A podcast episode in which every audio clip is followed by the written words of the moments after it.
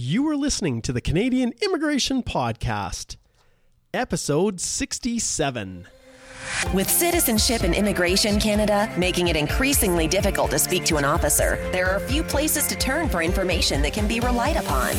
The Canadian Immigration Podcast was created to fill this void by offering the latest information on Canadian law, policy, and practice. Please welcome ex immigration officer and Canadian immigration lawyer, Mark Holthe. As he answers a wide variety of immigration questions and shares practical tips and guidance to help you along your way. Well, hello there, and welcome back to the Canadian Immigration Podcast. I'm your host, Mark Holthe, immigration lawyer practicing out of the beautiful province of Alberta, Canada. Well, today, folks, we're shifting gears again, and we're going to talk about the healthcare system here in Canada. Now, some people may say, What? What the heck does healthcare have to do with immigration? Well, I can tell you guys that obviously one of the hugest selling features of immigrating to Canada is our universal health care.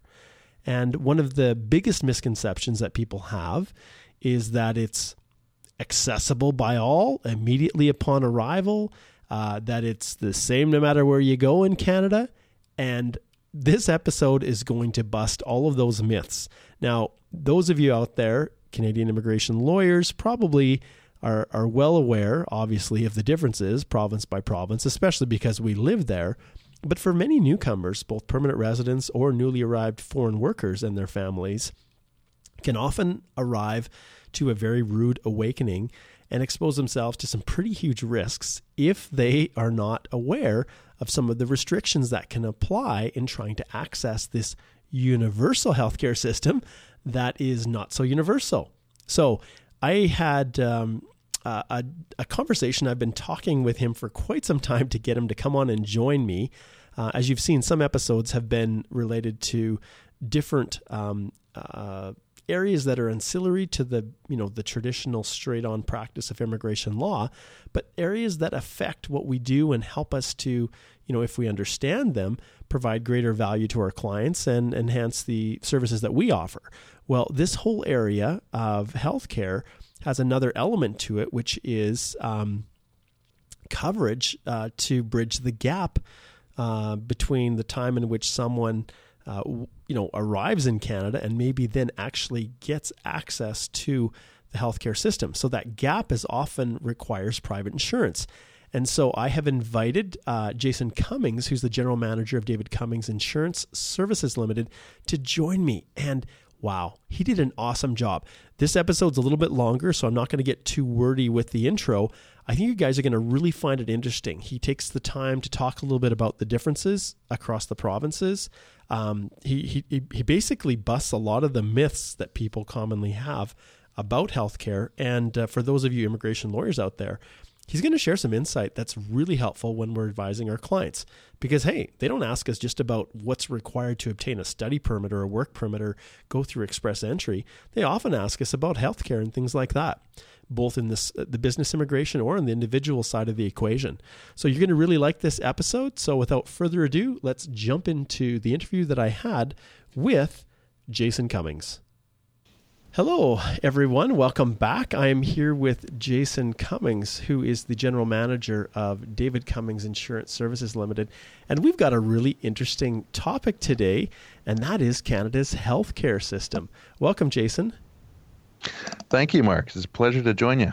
Excellent. Well, we are uh, we're tackling a topic that lots of people know lots of well general information about it but uh, not many people at least who are looking to apply or immigrate to canada or uh, come here temporarily as a worker or a student really get a, a, an in-depth understanding of how it works. They know that it's great or the canadian healthcare system but uh, at the end of the day there's a lot of little nuances to it that i think people are quite surprised when they first arrive in canada. And so i thought i'd invite jason to come on and he is a um, a perennial speaker and someone who's definitely out there educating the public on health and travel insurance and a bunch of other things. And his company is one of the preeminent um, providers of of, uh, of health coverage, interim health coverage, and things like that, um, insurance uh, for people that are coming to to Canada and that remain here. So he's very active. He's at a lot of our Canadian Bar Association uh, conferences, and um, he is pretty much recognized as, as one of the experts in the health and travel insurance field. And uh, you could probably even Google and find some of the interviews that he's done for CBC's The National, uh, CBC News in Vancouver, and even some radio. So he gets a little opportunity here to jump on the Canadian Immigration Podcast with me and, and share some insight on the healthcare system and, and the private health insurance regime that helps to kind of fill in the gaps. So, yeah, it's great to have you uh, join us today, Jason. Thanks again. Um, you know, it's I, I really um, I'm eager to um, really enter that space where um, I can help uh, kind of take away some myths and fill in um, some really useful information for people who are looking forward to their new life in Canada. And um, and you're right. Sometimes, um, well, and I understand it too. I mean, uh, insurance is not always top of mind, uh, or and uh, whether it's health or or otherwise. But um, you know when when new residents come here, whether they're permanent residents or uh, they're here as a temporary worker, um, uh, student, um, but especially permanent residents and workers who uh, I would say by and large one of the um, if not the one of the attraction points of coming to Canada, at least one of the the assets that they look forward to here is is our health system, um, our publicly funded health system and um, and you're right. There's some there's some um, details which tend to be um, either glossed over or or missed for the fact that it's seen as a national health system, which it is.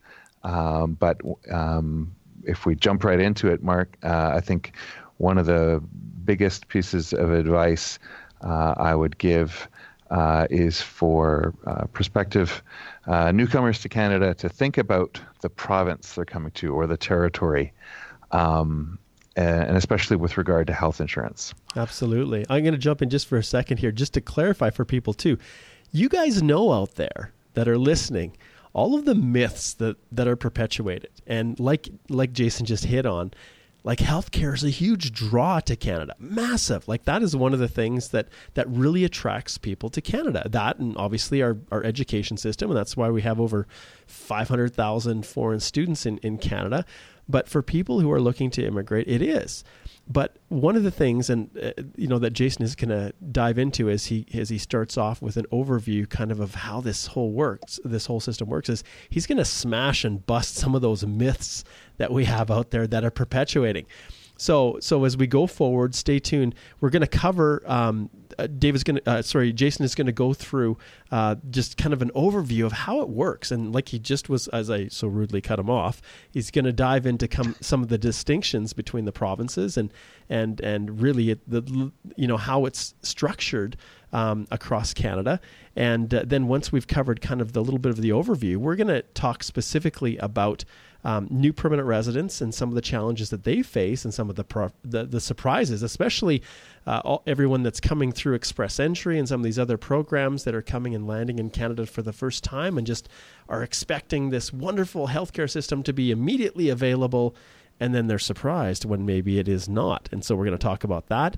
Um, we're going to address some of the issues that sometimes work uh, people here that are working in Canada or studying uh, some of those work permit or study permit holders, some of the challenges that they face, um, and then just talk a little bit about how not all of the interim medical plans out there are created equally. So I wanted to jump in quick, and and uh, Jason has so much information to share. I thought I'd jump in and give you a little bit of a roadmap, and so I'll flip it back now to Jason, and he can he can start off by just helping you guys to understand how it works. Super and and yeah, Mark, definitely jump in. and um, so, um, you know what? A little bit of history first. So, Canadians, uh, sorry, Canada's universal healthcare system. So, um, we celebrated, of course, as a nation in uh, in uh, 2017, our 150th year uh, as a nation.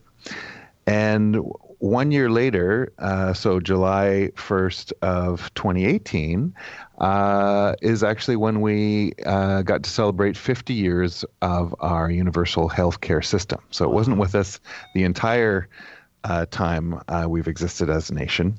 Um, took quite a bit of uh, time and effort, and it actually began in Saskatchewan first. Um, and then became a nationalized um, law, and then provinces adjusted to to administratively get on board. Um, so it's something to appreciate that it hasn't always been there. It took a lot of work to to put together, um, and so uh, and again, it's perceived as Canada's healthcare system.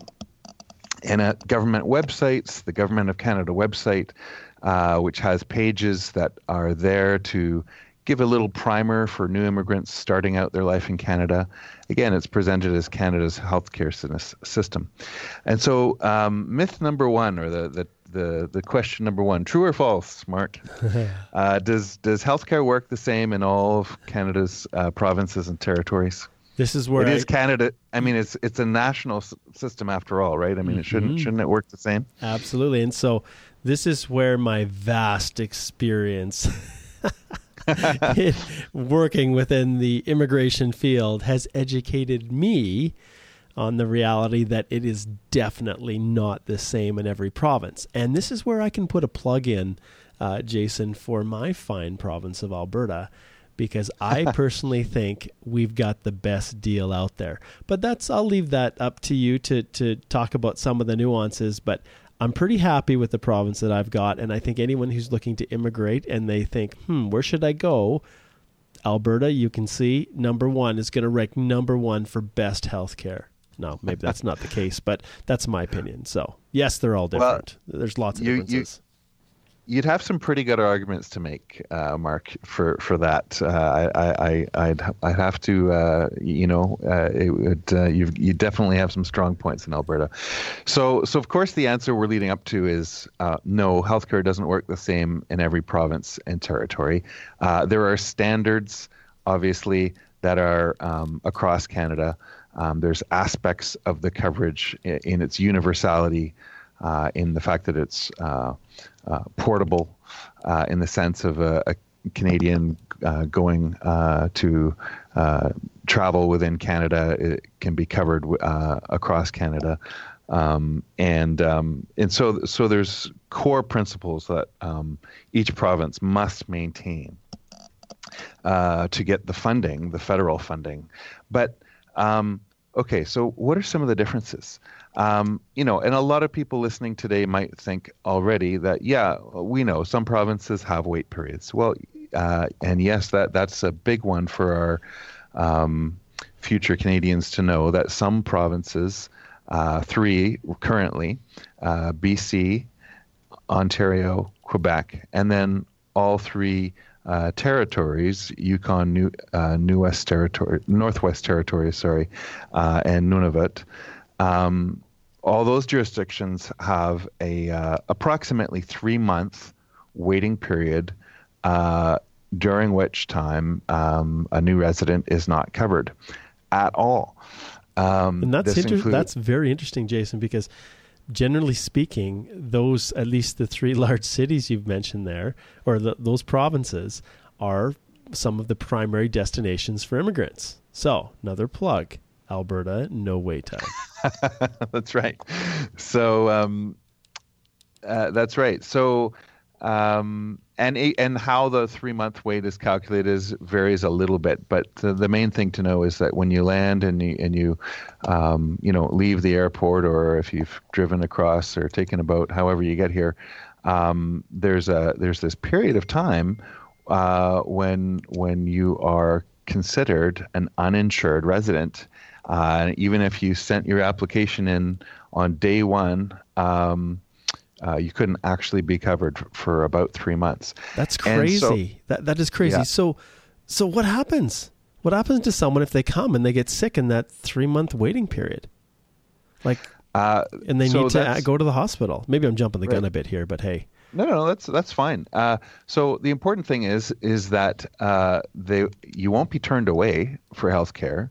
So the access to health care is not for card carrying members only, um, but you will receive uh, a bill or multiple bills. Yeah. Um, uh, in the sense that um, if someone and, and and this is where I think um, it's important uh, for our audience to know that um, as hard as uh, the um, Canadian government websites uh, try to inform and really prepare people well, it can be a difficult um, or a complex um, set of information to navigate because you've got federal government explaining certain things, but um, really certain things are better explained by the uh, provincial government sites, which um, dial into uh, with authority how things work in each jurisdiction. So, for example, uh, a, a prospective immigrant who reads the Start Your Life in Canada webpage um, put by put out by the Canadian government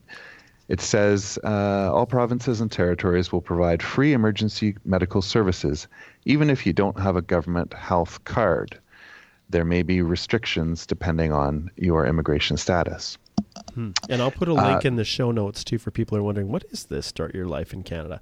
I'll, I'll Yeah. put a link into the show notes for that. Yeah. So so a little bit below that, there's a section about a waiting period to get public health insurance. So the waiting period's mentioned, but uh, what I want to just sort of trumpet out first and foremost is that there's no such thing as free emergency medical services uh, if you're in a waiting period. So if some people think, well, okay, I, I'm not covered for three months for uh, routine care, let's say, um, for common colds or to see a doctor to refill a prescription or to you know do something scheduled. Uh, but at least I'm covered for emergencies. So so please don't believe that because that that's not true. Um, so uh, you know I know people personally. Uh, one who he, he arrived in BC as a new uh, permanent resident, and his son uh, fell off his bike and broke his arm, and so he paid, um, I think, just under a thousand dollars for the emergency room bill, um, and he probably paid uh, an ambulance bill of around five hundred. Uh, um, and then, of course, there's other cases where uh, if someone's overnight in a hospital, um, you're going to be looking at you know in the thousands of dollars. So you know it's not a uh, and and for people coming from other countries whose you know whose whose currency uh, is is valued uh, you know uh, below the Canadian currency or or uh, are are part of a uh, a healthcare system where paying out of pocket is is manageable. Uh, they can it can be an absolute shock. Yeah, a huge to- shock. And and, Yeah. and you know when immigrants are coming through express entry, there's a certain amount of settlement funds that are uh, that they are expected to bring with them in Canadian dollars um, in order to get themselves established because it takes time to get a job, it takes time to get yourself all settled. And can you imagine um, if you, like you said, something as innocent as your your your son or you know daughter falling off a bike, or heaven forbid, you're in a new world driving on snowy Canadian roads and you get into an accident, and you have to have an overnight hospital stay that was completely unpredicted, and there goes your settlement funds. You know, there goes the money that you were actually expecting to to be able to help you get established. And so Yep. this is a real issue. I, I never really turned my mind to it. Yeah, it, it really is. And uh, so to very quickly, just to to round out the numbers. So, um, and actually, here's a tip, uh, a, a good tip again for newcomers. Um, if you're in Canada in a province or territory with a wait period, aside from having the private health insurance that we'll talk about later, uh, which is available for short periods, just to fill those gaps. Um, you know what? Carry a copy of your immigration status document. So if you're a permanent resident, if you carry even a photocopy of that uh, permanent resident card, or maybe it's a study permit, um, at most hospitals, which of course is the big ticket cost type of service, uh, at most hospitals, if they know that the patient they're helping is um, a new resident, not yet on health care, but a new resident as opposed to a tourist, then uh, then they'll know that they can bill rates at about half the cost that they would bill to a tourist. Oh wow. Uh, yeah, so that's actually a little. Uh, it's a little early tip. Uh, normally, I, I, throw that in later, but that that's where, where it's it's absolutely relevant because we're talking about what to do in those first three months. So, for example, uh, let's look at Vancouver General Hospital. Um, you know, the the emergency room fee for a tourist or non-resident is going to be uh, upwards of seven hundred and fifty dollars um, not including the emergency physician fee, which would probably be another 250, and a, a daily ward would be about 3,500 uh, in, in, in, per day. Uh, and intensive care could be over $13,000 per day. Um, the uninsured. Day. Well, I can tell day. you, yeah, I can tell you that for a, a single individual, um, the minimum expected settlement funds is just under $13,000 that they need to bring with them. And so some people, that's what they will have, you know, to get themselves established. So imagine one day, boom.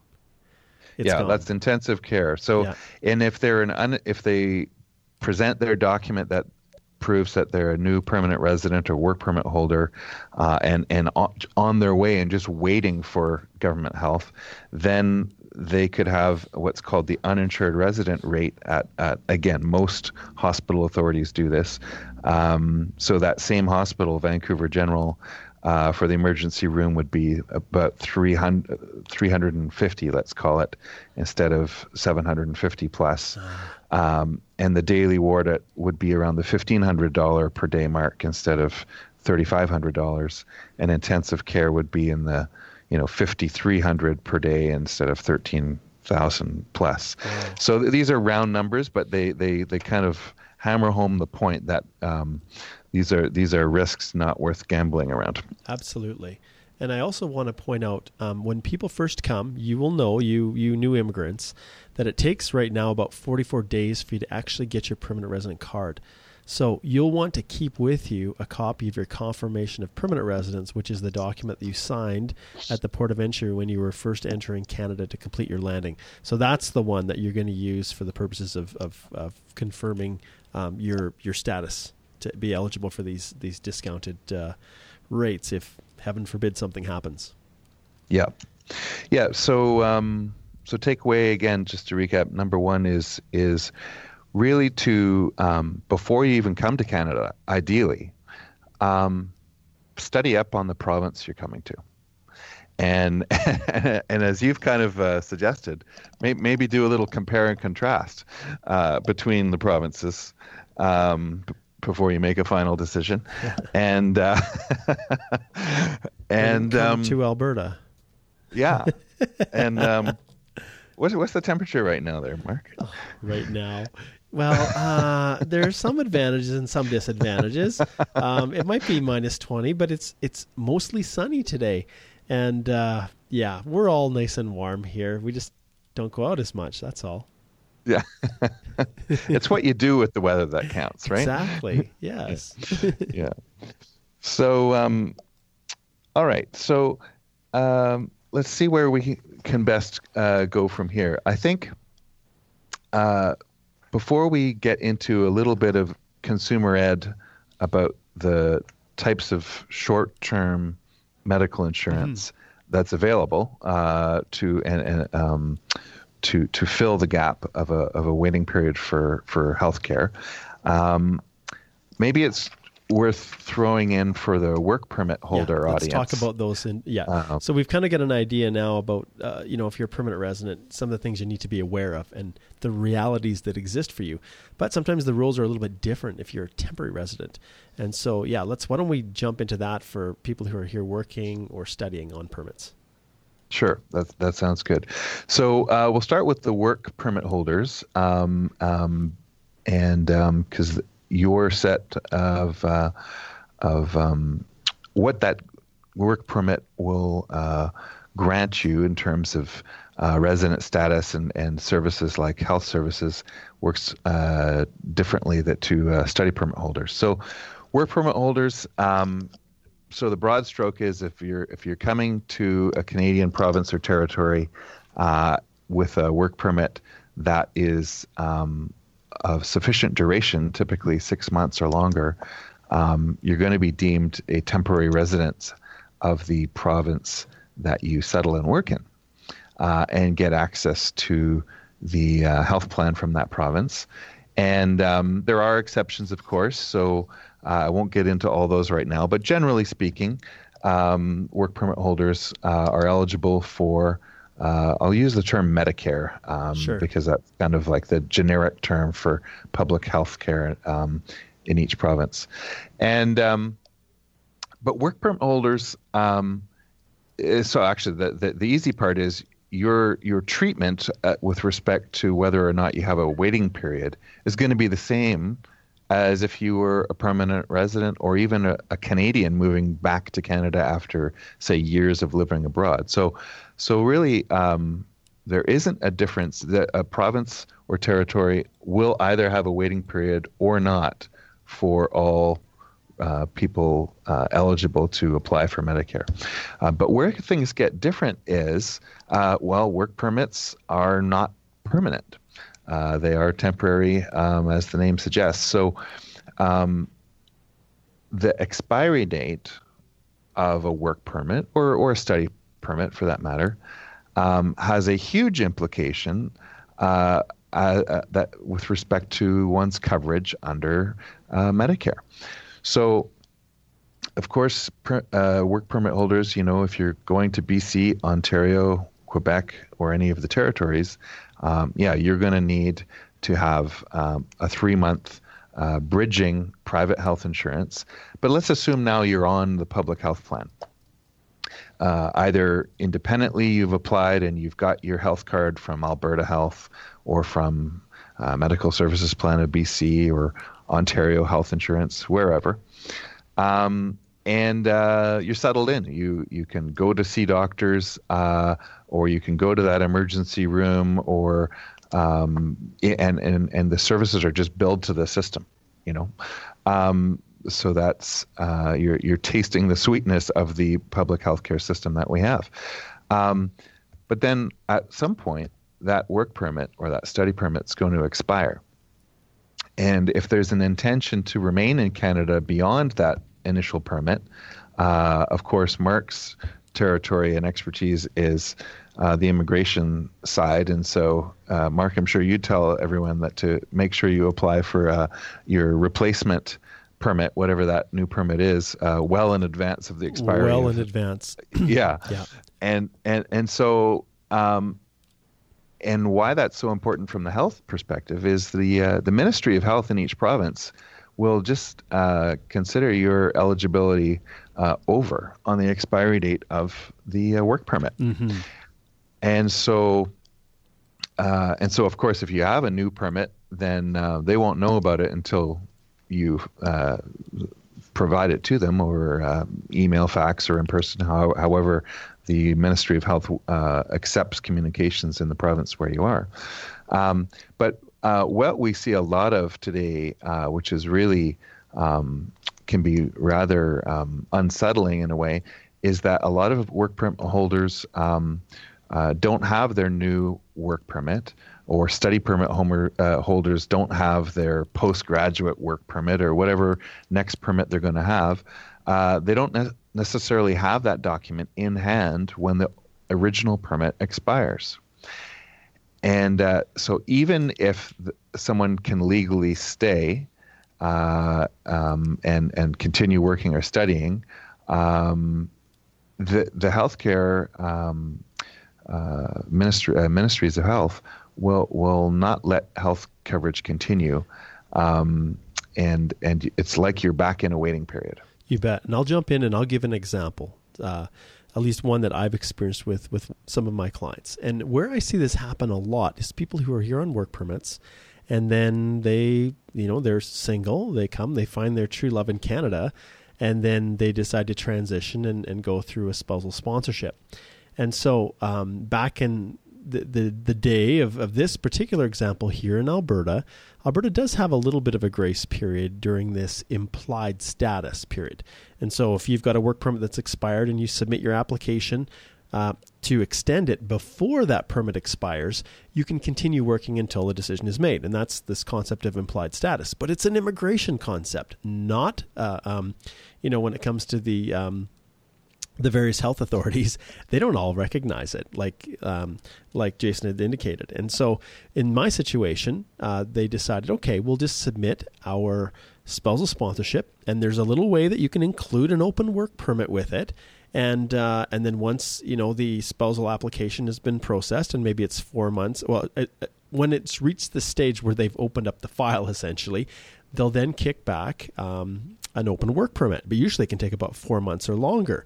And so I've had th- this couple who was expecting, and um, they ran into this period where her previous work permit expired and so, even though she had, um, she was going to be placed or moved over onto her her spouse's, her Canadian spouse's plan, they wouldn't grant her coverage until she had a valid document in her hand. So, in Alberta, it's a little bit different. I don't mean to dive too deep into the nuances of each province. That's not the purpose of this. But in their situation, she didn't have that work permit. She couldn't get coverage until she got it. And so they went into a period where she had complications, significant complications with her um, with her pregnancy, and they were going to have to to foot those bills. And uh, it's it's just crazy. Like to when you think about the the potential um, ramifications that can happen when you just don't even appreciate it. So uh, I just thought I'd share that little example. But in the end, yeah, they they um, they had a, a, pretty hefty bill, and, and then they had some negotiation with with the the province to then reimburse it. And like I said, there's different you know different rules for every every province. But I'll I'll turn that back to you now, Jason.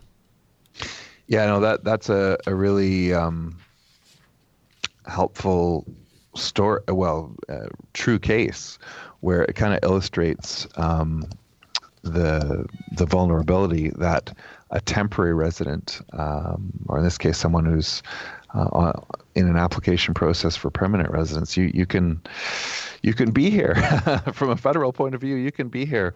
You can even work here potentially and and, and study. But um, there are these periods of time where you you may not be eligible for government health, and and you know so so really to pull this back to what's useful to uh, our audience of um, who listen to this as a as a temporary resident. Um, so you want to manage your entry point to Medicare, uh, get on board, and make sure you have private insurance for the the gap if you have one, the waiting period. But you want to, unlike a permanent resident, uh, you you have more to pay attention to to maintain. Uh, hopefully seamlessly, um, uh, but as best you can, maintain your um, provincial health coverage. Um, Okay, and, and and this is an area too, Mark, where each province is a little different. So, um, you know, BC used to actually allow extension uh, for up to three months for someone in implied status, um, and they changed their mind on that uh, July of 2017.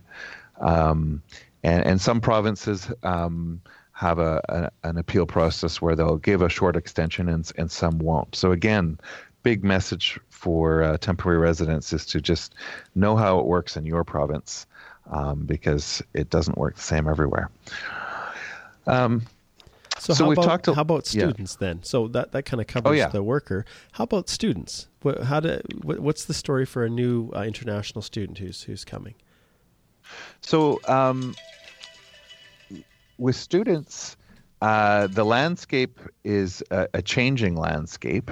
Um, and what I mean by that is uh, the provinces, um, some provinces do not uh, offer public health coverage uh, to international students, um, period. Uh, so, for an example, um, Manitoba.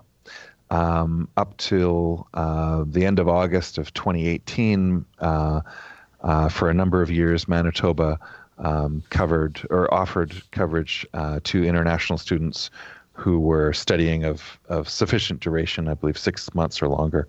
But um, uh, end of August 2018, with the new provincial budget, uh, that uh, eligibility was withdrawn from international students. So, so there's uh, just uh, an illustration of you know what happens uh, one year in a province in policy can change. Um, so Manitoba. Um, no public co- coverage for international students. Um, Ontario, uh, the same thing. Um, in BC, study permit holders uh, who are going to be here for, uh, and I say here because that's where I am in BC. Um, uh, study permit holders who are going to be here for six months or longer uh, are actually eligible for our government health plan and are actually required by law to apply for it. Uh, but you'll have a three month wait period. Uh, so, so you know, and in, and um, in Alberta, um, you know, if if a student's going to be in a in a program for 12 months or longer, um, Alberta Health is uh, available to a, a, study permit holder actually from day one. Yeah, and that's the one advantage to Alberta, obviously, and the other provinces that they don't have the waiting time. Now, I want to clarify something, Jason. Yeah. This isn't a situation where someone can just say, okay, well, I'll just apply three months in advance of, of arriving in BC, right? This, this, Correct. This waiting period, it starts from the date that you're physically resident and can prove it, right, in that province. That's right. So so um, there's sort of no kind of uh, early bird application option. um, uh, so you have to physically have arrived, and the same is true in, in other provinces. Um, you know, uh, there to establish residence, you actually have to arrive. Yeah. Um, and so in BC, the waiting period is a little different uh, to, let's say, Ontario. Ontario has a full three month waiting in BC, it's the balance of the calendar month you arrive plus the next two calendar months. Mm. So your wait could be as short as 61 days, depending on how the how things go, or it could be 92 days. Mm-hmm. Um, but um, yeah, so so just getting back to students, uh, the message here is that um, there is uh, very wide ranging difference uh, differences uh, uh, between the provinces and territories. So I'll give you one more example uh, in Nova Scotia, um, a study permit holder who's in a even in a long-term program, let's say a three-year degree, uh, until you've been thir- uh, 12 full months in Nova Scotia, um, you have no access to Nova Scotia's health plan, wow. and then the as you enter your 13th month, then you can uh, have the provincial plan, provided you did not leave uh, Nova Scotia for more than 31 days in your first year. So there, there's if, ands, or buts, right? Wow. So, so, let me let me just stop there for a second. So these, you know, during your your breaks, sometimes kids go home, you know, to visit Correct. family, and so yep. you could theoretically never qualify. Correct. Yep. And and so here's uh, a real uh, example uh, that uh, we encountered. Uh, student uh, was has been in Nova Scotia studying for um, well they they were coming into their second year this past fall. And they um, w- actually no they were coming into their third year. So they were on um, on what they call MSI medical um, services insurance of Nova Scotia um, but they had a, an absence in excess of 31 days. And so that disrupted their Nova Scotia health. And again, it was a case where uh, it was a student with a spouse, and the spouse was pregnant. Oh. And um, so rather than being able to continue on provincial health for the um, for that pregnancy, uh, they faced um, a loss of the public health coverage. Wow. And uh, with private insurance, uh, which we'll get more into shortly, um, unlike public insurance, you know, there are certain types of exclusions wow. which private insurance plans have to have to be sustainable. Um, and so, for example, uh, it's virtually impossible to find an individual uh, health plan uh, that will cover an existing pregnancy. Pregnancy, wow. Right? Because that's a guaranteed expected expense, whereas yeah. insurance insurance by principle is to cover the unexpected. Um, and and even among group plans, it's um, not impossible, but um, you know, r- relatively rare to find group plans that will cover a, a new member uh, in full for an existing pregnancy. So, uh, so again, you can see how um, maybe it's not the masses who who get into circumstances like this. But the individuals, and that, and that's and the individual families, which is you know what we care about. Uh, they you can really get into a tough spot. Um, so so again, the general note for international students is um, it's it's very province specific, and um, as the Nova Scotia case uh, illustrates, you you really have to know uh, what can potentially undo your eligibility. And and spending time outside, especially any extended period of time outside your new Canadian home province, um, can undo your eligibility for healthcare in that province. Wow. So the moral is make sure as a student, no matter where you're studying or which province you're in, that you have a very clear understanding of how that coverage, uh, the different things that can impact on you maintaining that coverage uh, and obviously getting it in the first place. Yeah, yeah, and the same is true even even uh, uh, work permit holders, permanent residents, and even Canadian citizens, all to greater or lesser extents. You need to be to keep an eye on how much time you spend outside your Canadian home province. Gotcha. Um, and and uh, but students especially because you know 31 days is not a long period of time. Um, Wow. and uh, yeah, So I see these, uh, Jason. I see all of these people, you know, coming to Canada, and and uh, like it's you can't just go down the street and find someone who's going to provide you with this interim coverage. Um, you know that it's probably going to happen. You know you're you're planning to go to one of these main areas where you know immigrants, the majority of immigrants settle, whether that's Ontario or BC or whatever. You know you're going to be facing this waiting period. Um, but it's not going to be easy for them to actually figure out where they can get the coverage, how they can find it. And obviously, uh, like everything, you know, you have to shop around. You have to make sure that you know what you're getting and, and what you're paying for. And because all not all plans are created equally. So obviously, this Yep. is your industry. This is what you do. This is your wheelhouse. So educate us a little bit on um, on just trying to select. Uh, you know uh, the, the the proper uh, location, I guess, or, or source of, of coverage, and, and who, who you know who you can trust and who you should avoid, and all those kinds of things. Yep. Um, yeah, ab- absolutely. Any, any um, when you're when you think about the stakes of of risk, um, then this is one of those um, financial risk management purchases that you you just don't want to, um, you know, uh, click the first buy now uh, button you see online. Um, and um, so, okay, so let's get into this. Um, first of all, within within insurance, um, you know, if someone took the approach of uh, saying, okay, well, um, you know, what what Canadian insurance companies are there, and and and who's got temporary health insurance? Um, you know, most of the the the big name um, insurance companies that are household names are in the in the field of life insurance, and and so and, most of those companies um, don't offer this kind of short term uh, temporary medical plan. So one of the good things that um, our audience has uh, going for them, uh, with a caveat, mind you, is that there's this thing called Google, and uh, so Um, all of all of the uh, people that access immigration services are very familiar with the uh, the amazing resource called Google, which has lots of information and. Uh, Yeah, and then from yeah. there, it's a good starting point. But whether or not you can actually trust it, well, that's. Uh, uh, let me just put a caveat out there because I know you won't. If you guys are really seriously looking and trying to figure things out, contact Jason.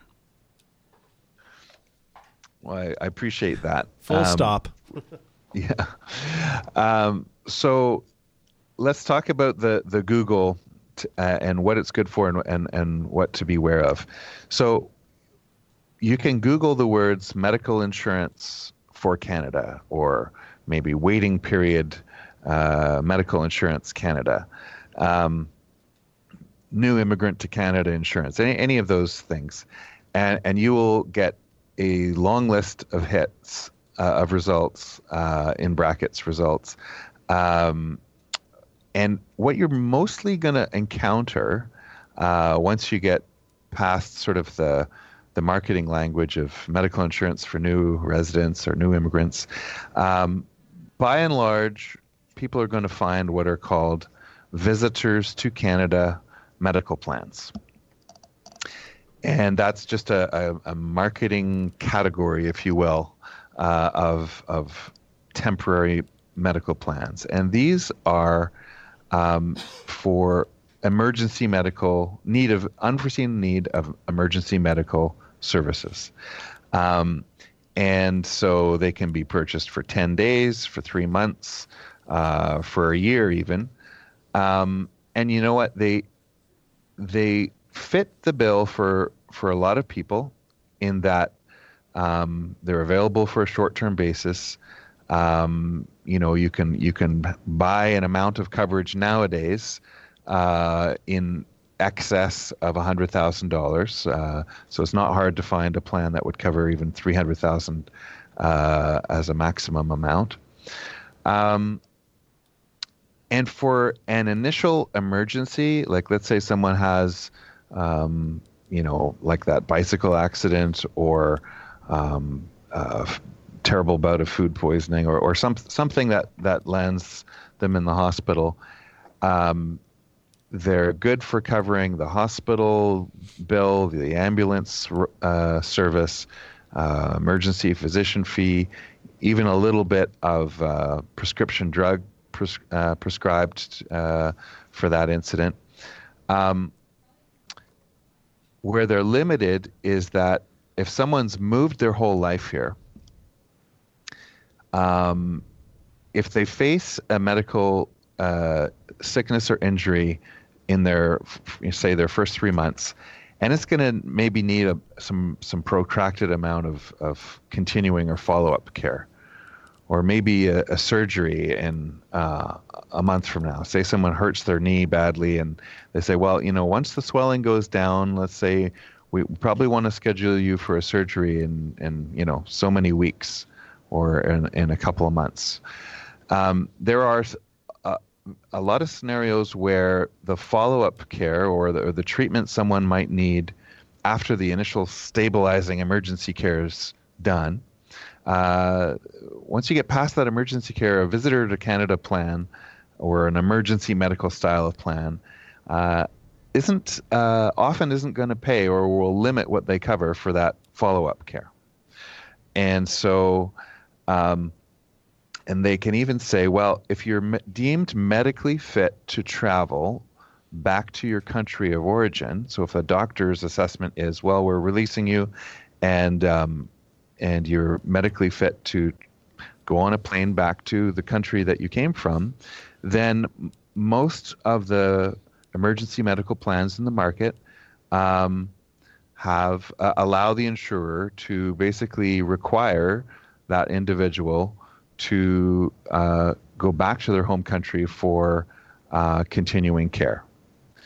Um, and and that is a that limitation brings the price point of the emergency insurance uh, down, which is a good thing. So I, I and so by talking this way about the insurance, I'm not um, sort of suggesting that the emergency uh, profile of plan is is bad. It's it's not bad. It's just it is what it is. So yeah, it's it's all in the exclusions, you know, and there's a reason why it's cheaper, right? Um, you know, that, that's right. With fewer claims because of the exclusions, um, then yeah, the the policies are, are going to have a, a little later uh, a later price tag associated with them than than one that's actually going to provide the coverage that would be equivalent to what you would get if you know there wasn't this waiting period. Exactly, and and and we uh, our our agents. Uh, I mean, myself and, and I have another se- senior advisor here, and and uh, and our team. I mean, we sell the emergency um, insurance, and, and to put it more accurately, our um, new immigrants and temporary residents quite often uh, look at that t- style of plan and say, you know what, I, I can I can live with that. Um, uh, but but not everyone looks at it the same way. So um, whereas the vast majority of um, sources for medical insurance, especially online, are going to just talk about emergency insurance. Um, there is another type of health plan, which is typically designed for uh, expatriates, so people who are taking up long term residence outside their home country. So, for those of you listening to this as a, uh, you know, if you're going to go shop for insurance, um, uh, if you don't um, come to me and and ask me for advice, uh, which of course I hope you do. But uh, no, if you're doing some homework, uh, you're on your own. Uh, uh, then another Google search might be expatriates health insurance or health insurance for expats, and you're going to get a whole different set of results uh, of information on Google.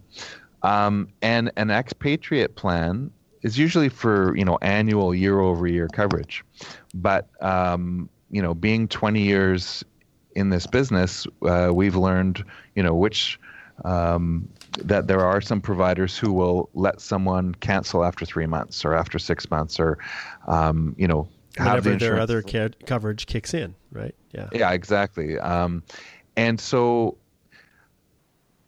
we find that more and more clients, um, when they understand that, okay, I can get a plan that's kind of uh, emergency um, focused, uh, and and I'm still kind of exposed financially if there's some follow up care uh, needed. Uh, or I might need to sort of wait for uh, uh, a surgery or a procedure till I'm on public health. otherwise, I'd have to pay for it myself, kind of a thing. Um, we're finding some people will prefer to pay uh, a bit more for a more robust plan in the form of an expatriate health plan, where here's what's different, Mark. It, it, it does cost uh, more mm-hmm. uh, premium upfront, obviously. Um, and then there's health questions asked by the insurance company upfront. Um, and uh, but then once you're on that plan, uh, what's medically necessary uh, according to the benefits you you buy, the the, the plan, the insurance company uh, is is not going to be able to kind of delineate between well when is emergency treatment over and necessary follow up beginning, mm-hmm. for example, right? So I know we're for some of our audience we might you know we might be getting uh, into the finer details yeah. of scenarios that are yeah. hard to envision, right? Yeah. But um, I guess uh, if you can um, uh, trust me for the fact that you know seeing uh, literally for over 20 years um, immigrants coming into our nation and and temporary residents and you know having you, you you come across scenarios where the the differences between plans actually either made a difference for the better or would have made a difference had they uh, chosen differently. So, um, uh, interesting. Uh, yeah. Um, and, and again, um, like any other um, financial purchase, I think the main thing is to just do do a little reading um, of beyond the sort of landing page splash advertisement of what the plan's going to do for you. Um, do a little reading, especially if someone's coming over, let's say with a chronic medical condition. It might not be a, a um, you know, uh, it might be a very stable long-term condition uh, and wasn't of any consequence consequence for immigrating to Canada. But uh, you know, you should know that people with a uh, what they call a pre-existing medical condition, there's going to be some exclusions or at least restrictions on that on the private insurance that you can get for the, the waiting period for government health. Good news is the government health plan does not uh, discriminate between old conditions or new conditions. So, so the, the, the goal, the prize at the end of the of the race, uh, uh which is the public health care uh, plan that our our new fellow residents will enjoy, that um, you know that some of these complexities uh, don't exist uh, there. Excellent. Well, this is great. This has been super, super helpful. And I know anyone, it's always like this when we're talking about insurance or any kind of pre- preventative measures. Um, you know, when we're trying to look at things in the, you know, in, in advance and trying to predict, okay, what is the likelihood of something bad happening? And, you know the you know when you are are exposing yourself and can't like like Jason indicated the Canadian health system is wonderful. It is. But it's expensive. And if you have to pay for it out of your own own pocket um, you're gonna you're gonna be in for a very very um, rude awakening. And uh, for people who feel oh I'm healthy. There's nothing you know wrong that's going to happen. Well that's fine but I can tell you, if you are one of those individuals who is risk averse, who is a little bit um, would rather have the coverage and be protected from the moment that they arrived in Canada, especially if maybe you're a parent or grandparent who was recently landed in Canada and you're going to Ontario or you're going to BC or one of these countries, uh, one of these provinces where there's a waiting period, especially in those circumstances, you're going to want to make sure that you've got that interim coverage. But um, but yes, you know where the risk is higher for sure. But you know, don't discount it. You young express entry, uh, new newly arrived permanent residents. Um, because you just you, you never know and for the short little period of time and the small amount that it is it is something that is entirely worth it and I know I think for myself even when we travel abroad I don't leave anywhere without at least the med- you know the emergency coverage in place so and the good thing for you is you've got um, you know, some good good folks that are super knowledgeable, uh, like Jason and, and David Cummings Insurance Services, to to give you a little bit of uh, help and guidance. And um, I also want to just qualify for everybody who's listening here at the end. Um, Jason is not paying me anything to do this. this is not a, a, a paid plug for for David Cummings Insurance Services. This is genuinely me telling you that there's so many people out there, so many that are just looking to take your money, and uh, Jason and, and his team are, are are individuals that you can trust, and they're going to give you information. They're going to educate you, and that's what's important. And then you can make uh, an informed decision as to what is best for you and your family. Um, David, what is the best way for them to reach you? Or sorry, sorry, um, David. I, keep calling David Jason. What's the what's the best I, way I get, for them to reach you, Jason? I get it all the time. I get it all the time. I, I, answer to David or Jason. Well, you better say why. So who's this David? You bet, you so bet. David, David is my father. David yes. of David Cummings Insurance Services. So we are. Uh, uh, so we celebrated 30 years um, uh, from the time that uh, David, my father, uh, founded uh, cool. our business, and then I've been working with him for it's coming up on 22 years. Yeah. yeah. Um, and, and, David is good as gold. He's salt of the earth, and so lots of us practitioners and David and Jason. Yeah, it's it, yeah. There's there's a reason that I invited uh, Jason to come and join me on the podcast. But yeah, so if they want to reach so out, how to reach? Yeah, yeah. Uh, well, uh, one would be, of course, email, which is just my first name, Jason, at david-cummings.com. Uh, and uh, so it's a hyphen, not an underscore between David and Cummings. And I'll make sure to put um, this all in the show notes as well for our listeners. Yeah, and um, we have, uh, of course, our website is www.david-cummings.com. Uh, and for, for those who uh, want to just start the process of even getting a ballpark idea, uh, whether it could be months in advance of coming here, uh, you know, uh, what what how you you might even say to me, hey, you know what, I'm going to uh, New Brunswick. Um, can you give me a, a, head start on what to know f- for New Brunswick? Uh, that's what we do uh, all the time. So we we uh, we we help folks uh, get a head start on the province they're going to, and then we can uh, give you a sense of what options are available. from multiple insurance companies to to fill the gaps if you have a gap. Um, and um, so our website has uh, a form, which I think might be included uh, in the links with the podcast. Where you bet. yeah, we'll stick it, it down there. It's it's a questionnaire that lets you know what kind of information uh, we need, or any other broker out there would need, um, to to offer you an informed proposal. Um, and um, yeah, I would absolutely uh, love to um, hear from uh, listeners. And um, and again, um, we we want to see people uh, move to Canada and uh, start their life in Canada and continue their life in Canada uh, successfully. So that's that's really the motivating force uh, behind education um, uh, platforms like like this, Mark. And I really appreciate you having me on. Well, it's been an absolute pleasure, and uh, you know, whenever whenever I do these podcasts, it's great because I myself probably learn just as much as uh, as the listeners do, especially when we're talking about different topics that are more ancillary to our direct Canadian immigration. But this, although ancillary, is really really important. Um, for uh, you know for, for newcomers to Canada to be aware of.